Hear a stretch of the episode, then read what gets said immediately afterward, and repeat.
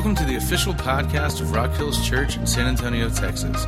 This week, Pastor Dave Lance begins our new series, Enough, in which we'll explore how generosity grows out of contentment.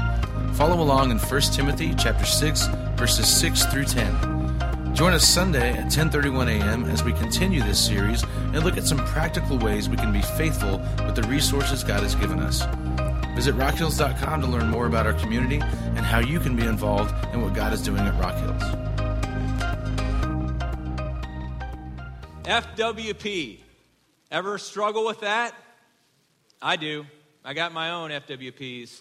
Uh, like, for instance, I can get frustrated in the morning when I head down to the refrigerator and I open it up, and there's the gallon of milk with it's basically empty. There's no milk in it. And so, what do I have to do? I got to go out to the garage to my other refrigerator to get a fresh gallon of milk. So frustrating. And this time of year, um, you know, there's just so much going on, and we got to start setting up decorations, right? Thanksgiving, Christmas is coming. So, what does that mean? I have to take a trip up into the attic. And it's so, it's either hot up there or it's cold up there. And I, when I'm walking to get the Christmas stuff, I got to walk past all this other junk that I have. And every time I go up there, it's like, why do I have all this junk? But I know I'm never going to do anything with that junk because that means I got to take it out of the attic, right? So if you ever buy my house, you're going to have a bunch of junk in the attic. FWP, we all have things that frustrate us. Now, here's the deal we're going to talk about contentment. Oh, thank you. Yeah. it started. It started. Not yet. All right. Um, we're going to talk about contentment today. How can we pursue contentment today, right? Because we all know what discontentment is. We live with it 24 7. So, what is contentment? Quick definition it's a deep internal satisfaction that isn't dependent on external circumstances. So, contentment means that I have this deep sense, this deep satisfaction that's not dependent on all the things around me. Don't you want that? Yeah, I want it too, but it's not easy to get, is it? Because we're always connected to the stuff that's happening around us. Circumstances often define our mood and how we feel and what we think about ourselves. And especially in our culture, where we live in a culture 24 7, where we're getting advertisements and we're getting messages that are telling us this one primary message either you aren't enough, you are not enough, or you don't have enough. Every day we're confronted with that. I don't have enough. I'm not enough. Because these messages are telling us you can be happier, you can be healthier, you can be better, you can achieve more, you can live better, you can have a much, you know, a sweeter house, a sweeter car, a better investment portfolio. You can have all these things. And so it creates this discontent within, within us. And when we hear those messages, a lot of times, what do we say? We say, Yeah, yeah, I don't have enough. I need something more, right? I deserve better, right? And when we feel like that, when that's our, our, our mental, uh, you know, kind of framework, we're going to be discontent. We're not going to be happy and we won't have contentment. All right, so one thing, just kind of a pause, because discontentment isn't all bad, right? There are times where discontentment actually leads us to improve our life or the world around us, right? I mean, why do you think so many people came out to vote this last week? Because people are discontent with our current politics.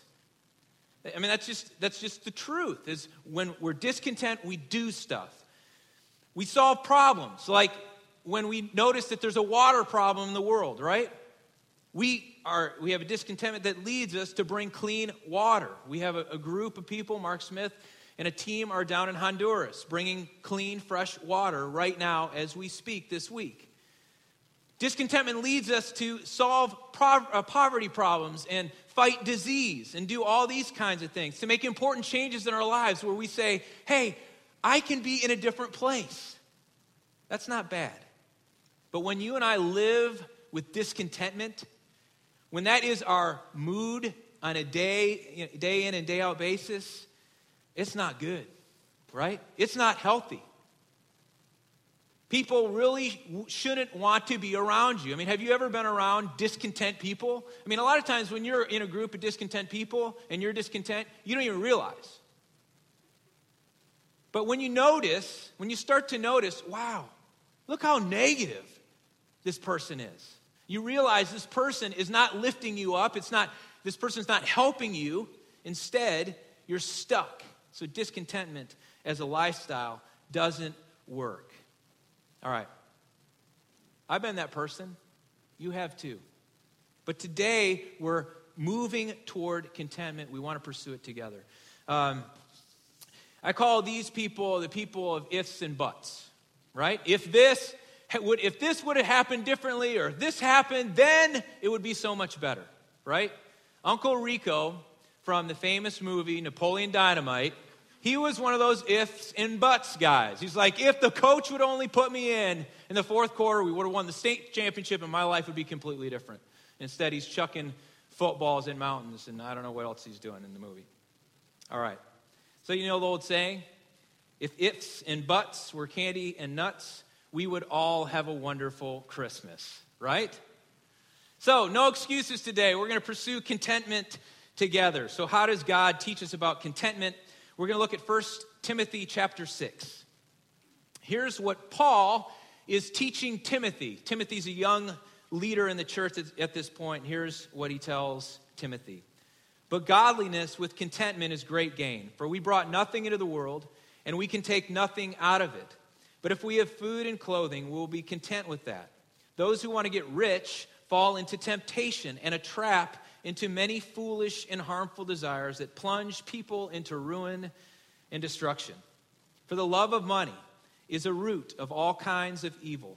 Some people, eager for money, have wandered from the faith and pierced themselves with many griefs. Okay, godliness with contentment. Now, Paul knew something about that.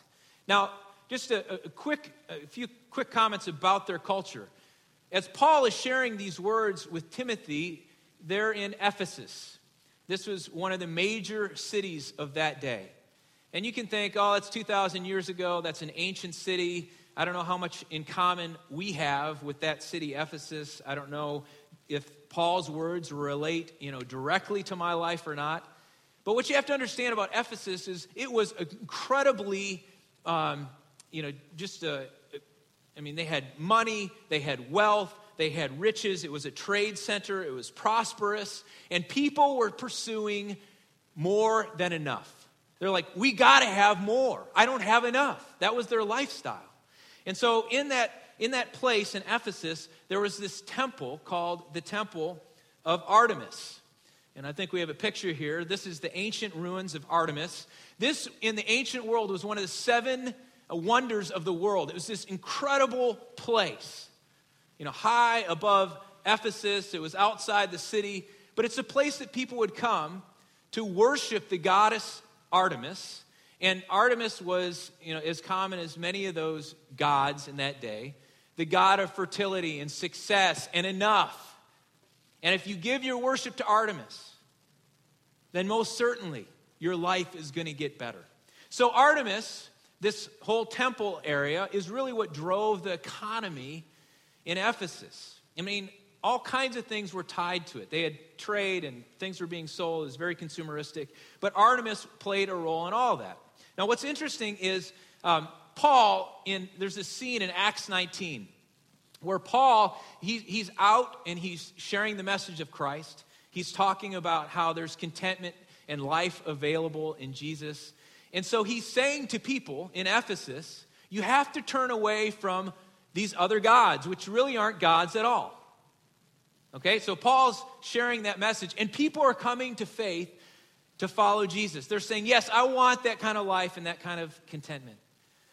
And uh, what's interesting is one of the chief steelmakers who would make shrines to Artemis he started bringing craftsmen together and saying, Listen, there's this guy Paul and these other people that are talking about this person Jesus, this God Jesus, and they're saying, You need to turn to this God Jesus and turn away from false gods like Artemis. And he said, We make a good living, right? So what Paul was saying was directly in the face of their consumeristic society. And so, what's interesting in that story in Acts 19, you can look it up for yourself, is th- this, uh, this, uh, this, this guy who's very wealthy, he brings all these craftsmen together. He starts sharing this message, and he just basically creates this uproar in the city, and they all go into the theater area. I mean, it's just packed out with people who are going nuts, and they want Paul. And so they drag two of Paul's associates, uh, Gaius and what was the other, Aristarchus, they're dragged into this theater area, and it's an, you know, the crowd is outraged. It says there are even people there that don't know why they're there. They're just there because something's happening. They're caught up in the crowd. And what's funny is Paul hears about this, and he's like, okay, I'm going to go to the theater, and I'm going to talk to these people. I mean, is that like nuts? He's either absolutely nuts or he's completely content in God. And his friends are like, no, you can't go there. Don't go to the theater. Anyway, it got resolved. But Paul, when he talks about godliness that brings contentment, it really does go in the face of all that our world says is important, right? And so for us, as we pursue contentment, what does that mean for us as we live in a culture where our God is consumerism here in America? I mean, we're bombarded with the messages. You and I, we shop online virtually every day, don't we? I mean, we get emails. I just I hate going through my email box because it's just every morning all these messages about sales and everything else, right? And yeah, before you know it, I'm clicking. I'm, oh, I need that. Oh, that would that would make our house better. That would make my life better. So we, we face that on a daily basis. How do we pursue contentment? All right, here's the first thing that we have to know if we're going to pursue contentment is contentment is a choice. It's a choice that you and I have to make daily. It's not something that's going to come to us. It's contentment's not simply going to find us or grab us. We have to make a choice that we're going to pursue a life of contentment and godliness. Now, God is the one who, who draws us in and He shows us the way and He gives us that deep sense that we can't get ourselves. But you and I have to make a choice to pursue it. All right. So, how do we make that choice? How do we do it. Because when we begin to make that choice, um, we learn that there's a different perspective on our world, right? I mean, every day, consumerism, chaos, and we've got all this stuff going on. We don't feel very content. We got to choose it. And when we choose it, we're like, okay, there's a different perspective to live by. It's available for me and it's God's perspective. And God's perspective is this is that our world is temporary. All the stuff of this world, or most of the stuff of this world is temporary. People aren't temporary, but all the material stuff is temporary. It's not eternal. And so as we make the choice, we're, we're saying, God, I need you to help me discern what's important. What's temporary, what's not temporary. What's of value, what's not of value. And where should I put my energy and attention today? How can I choose to focus my life and my energy and my heart on what matters and what lasts? Here's what Jesus said about it. In Matthew 6, he said this Do not store up for yourselves treasures on earth where moths and rust destroy and where thieves break in and steal, but store up for yourselves treasures in heaven where moss and rust do not destroy, and where thieves do not break in and steal. For where your treasure is, there your heart will be also. Now, think about that just for a moment. It's a powerful picture that Jesus uh, creates for us. And, you know, we're all, you know, we start thinking, okay, what, what is temporary and what's eternal in my own life? But he says, focus on the things that last. Because then you're building something that you will be connected to forever, not something that's going to rust or get destroyed or fade away. And this is hard for us, isn't it? Because we have busy lives. We live in a busy world. So every day we get up, and most of us work. I mean, we're working either in a job or we're working at home, whatever we're doing, we got stuff to do. I mean, we're going fast. We have lists to cover more than we can handle, right? And it's very easy to become consumed by our work or the things that have to get done on a daily or weekly basis. But the question is are these things eternal that we're putting our energy into? What's going to last? Now, I've, I've sat, I've done you know, many funerals, and I've sat with people at the end of their life. In their last days, their last weeks. And I can't think of one occasion as I sat with somebody who was preparing to die and they had questions about faith and were looking forward to eternity if their hearts were, were set. Um, I have, can't think of one person who said, I wish that I'd put a few more hours in at the office or spent more time on my work or accomplished more. I've never heard that from anybody who's near death. They always talk about people. They talk about relationships. They wish I could go back. I wish I would have had that time with my kids. I wish I could have done this differently in this relationship. It's the things that matter, the people that matter, the opportunities that we have to do stuff that's eternal, that Jesus wants us to focus on. And it's a choice that we make every day. Now, I, I also, um, this, is, uh, this is so convicting for me, and maybe you can think of it in your own context. But this is a story I read years ago. I was in school to become a pastor in graduate school, seminary, and uh, I read this article in a magazine. It was, um, it was an article by uh, a pastor's kid. And, uh, and I don't know if the other brothers and sisters added to the article or not. But the story was this their father had died. He was a pastor for many years. And it's a story of the visitation time and the funeral. And so this gal wrote the articles, you know, in line with the family, with their brothers and sisters. I think there were four of them. And they're hearing all these people as they come through the line who are part of the church, who had been pastored by the dead, talk about what a wonderful man he was, what an amazing pastor, how he was there in this, you know, part of their life, and it was, you know, this and that, and all these things that were going on at church, and he was there, you know, lights were on, he was there, lights went off, he, you know, so he was there all the time. And at that night, after the visitation, the, the siblings, as they got together, they started asking each other, who was that guy they were talking about? We never experienced that kind of relationship with our dad. He was never at our events, he was always gone. And that hit me because Obviously, ministry deals with eternal things. And there are many sacrifices that get made in ministry. But what's most important? And for me, one of my chief priorities is my own kids and who they are and their faith and being a part of their lives. It's so easy to miss it. And Jesus tells us, along with what Paul is saying, contentment is something that you choose.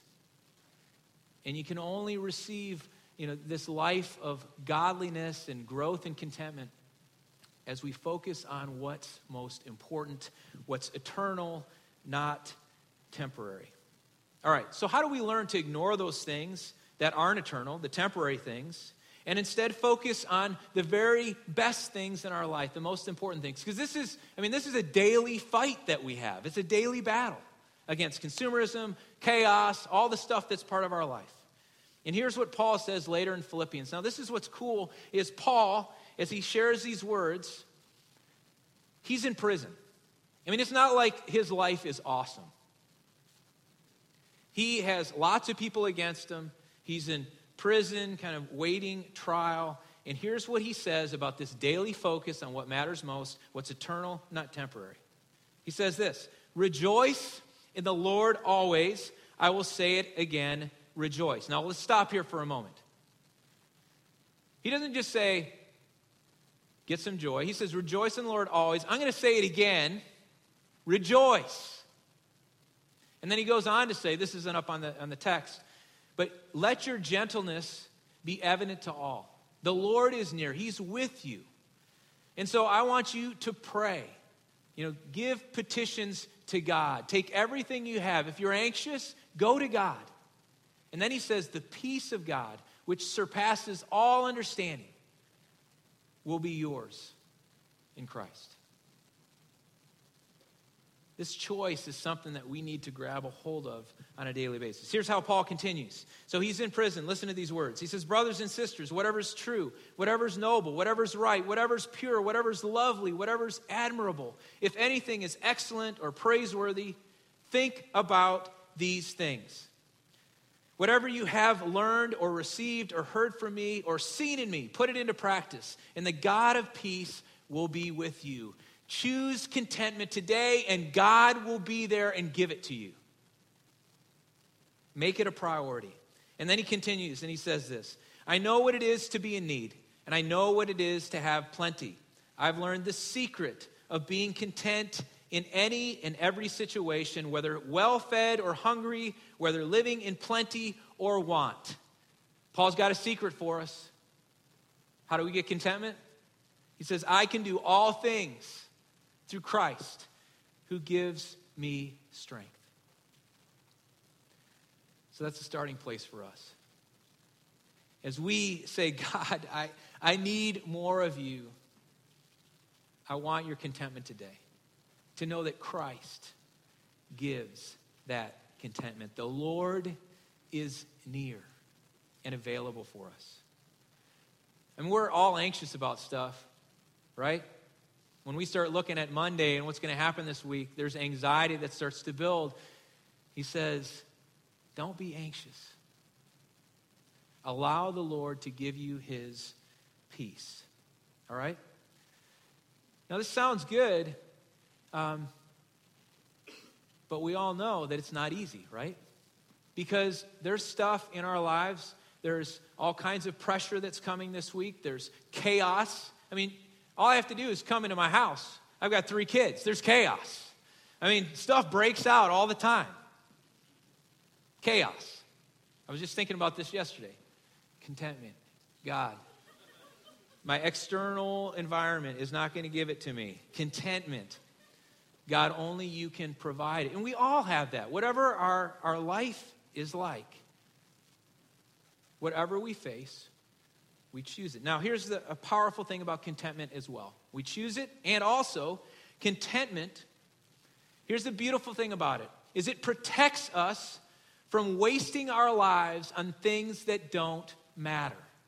Right? When we're pursuing it, when we're seeking it, when we're you know, asking God to give it to us, contentment protects us from the other things that are going to deceive us, They're going to trip us up, They're going to tempt us right? And there are, all those things are out there.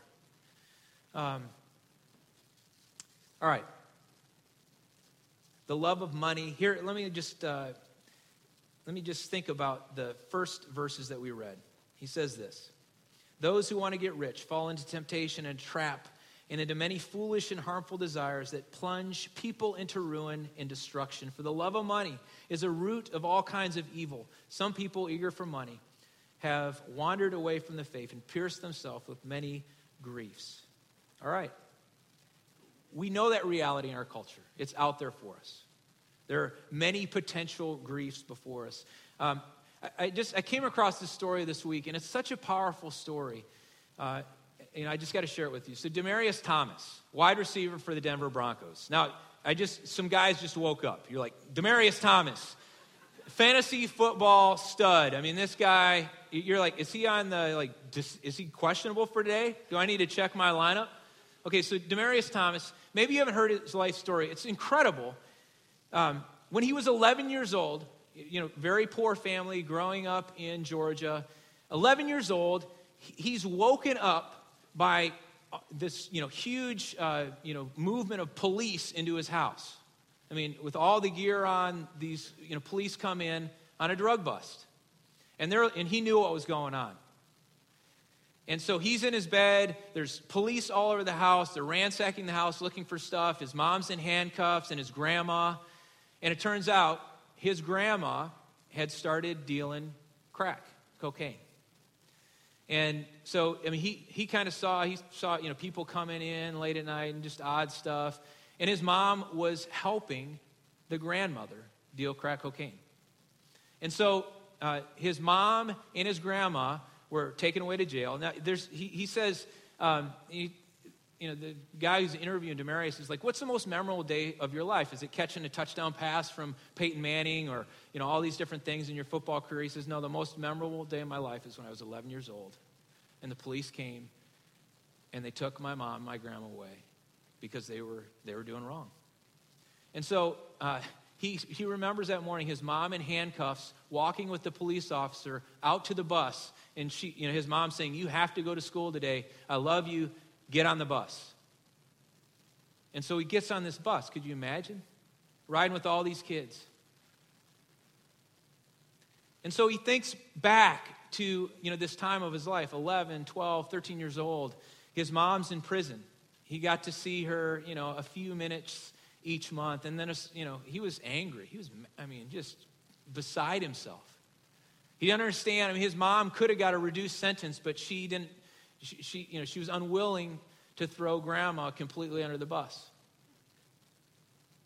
And so there he is without a mom. He's getting bounced around. Finally, he ends up living with an uncle. And then he spends years not going to see his mom. He just didn't want to see her. And he's in college now. He's playing college football. Um, he's you know, having a great career. He's been sorting through this. Through this time, living with his uncle, his aunt and uncle were very disciplined people. They were part of a church. And Demaryius came to faith. He, he made a commitment to follow Christ. He, he wanted to live a life that wasn't full of, of anger or destruction. In fact, today I think he has a tattoo of Jesus that says, Jesus saves on his arm. And so in college, they're playing Florida State. His mom's in a prison right near Tallahassee. He decides, I've got to go see her. I haven't seen her in years. I'm going to go see her. And he ends up spending a few hours with her that day as she walks him through the whole story.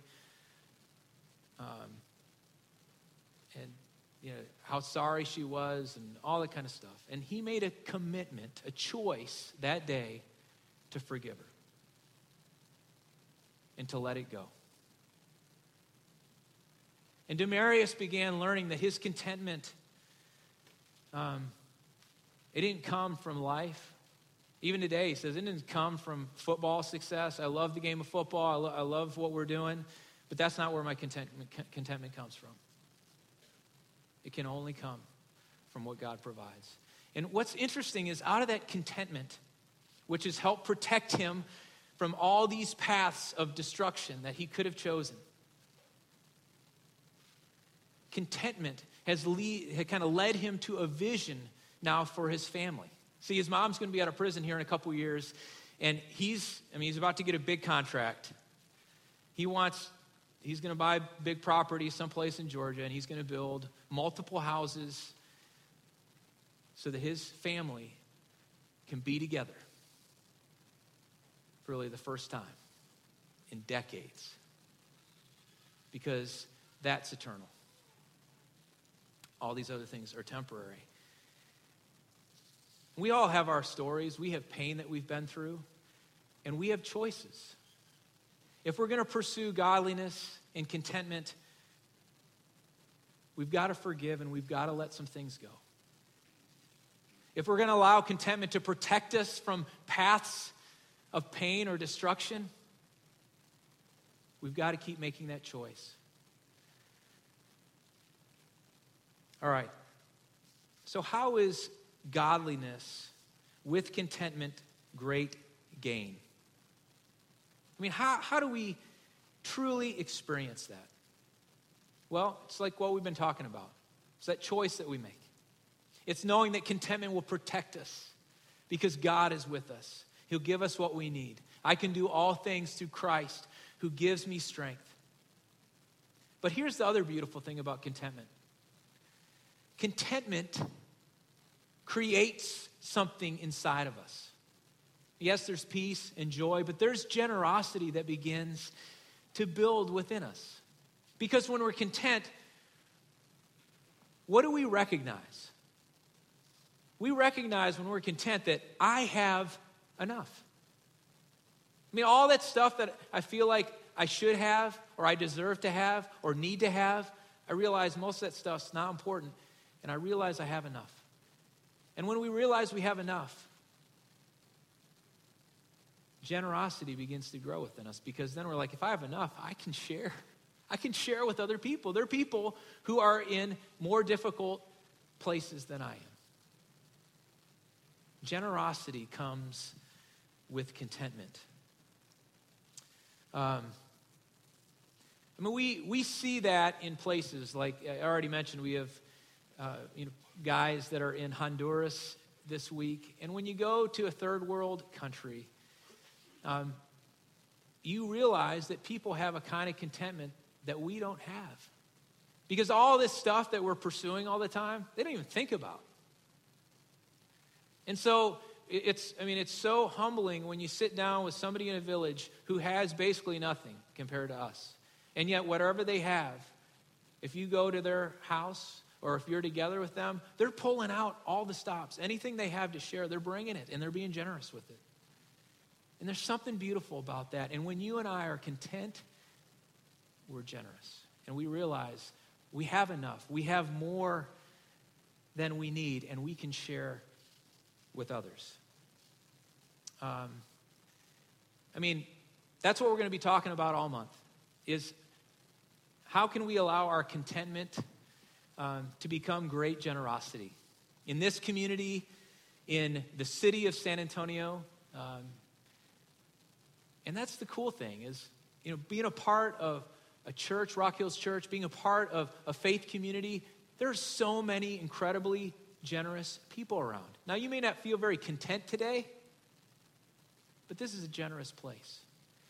And we all have the opportunities to live out our generosity through this place. So, really, I have uh, just a few suggestions for us as we close things up today. If you want to be content, um, here are some suggestions on how to pursue it this week. Already, we've talked about it's a choice, right?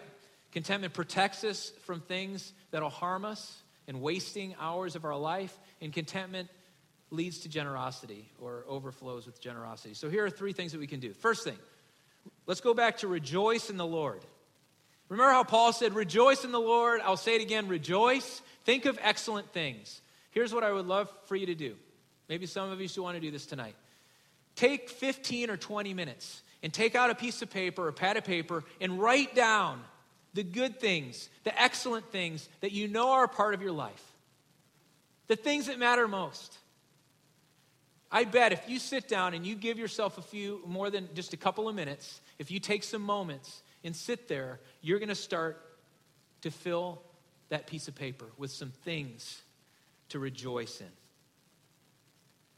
You know what? That leads to contentment. It shows us what's most important. Secondly, um, maybe some of you will want to fast for 12 to 24 hours, okay? So, uh, for those of you who are diabetic, don't fast, okay? But 12 to 24 hours, that can be food. Um, I mean, obviously, you got to drink some water and you can drink some juice if you need to. Or you can just fast from something that's a normal part of your life, something that you do every day. And it's like, okay, I'm going to stop that. Now, here's the powerful thing I mean, I can't tell you that. I mean, I, I, fasted in my life, and I don't have these like dramatic experiences of God. That doesn't happen.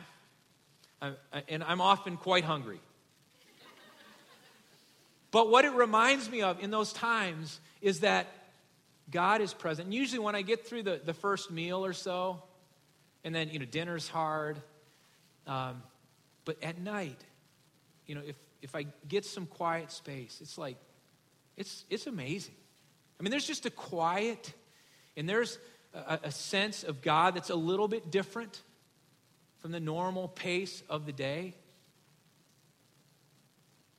And it reminds us that there are things that we don't need.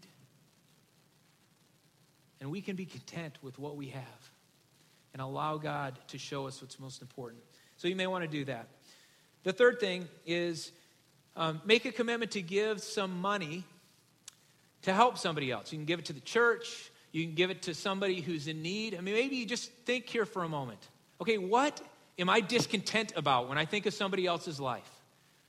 What makes me feel like that's not right? And give to it. Take care of something. Give some time to it. Be generous to help that person, to help the church, to help that organization. Because the funny thing is, when we're generous, oftentimes it feels really good because it's like, yes, I did something that's going to last. I shared some resources that are going to help somebody and make their life a little bit different, and maybe they'll find some contentment today. And you and I can be a part of that.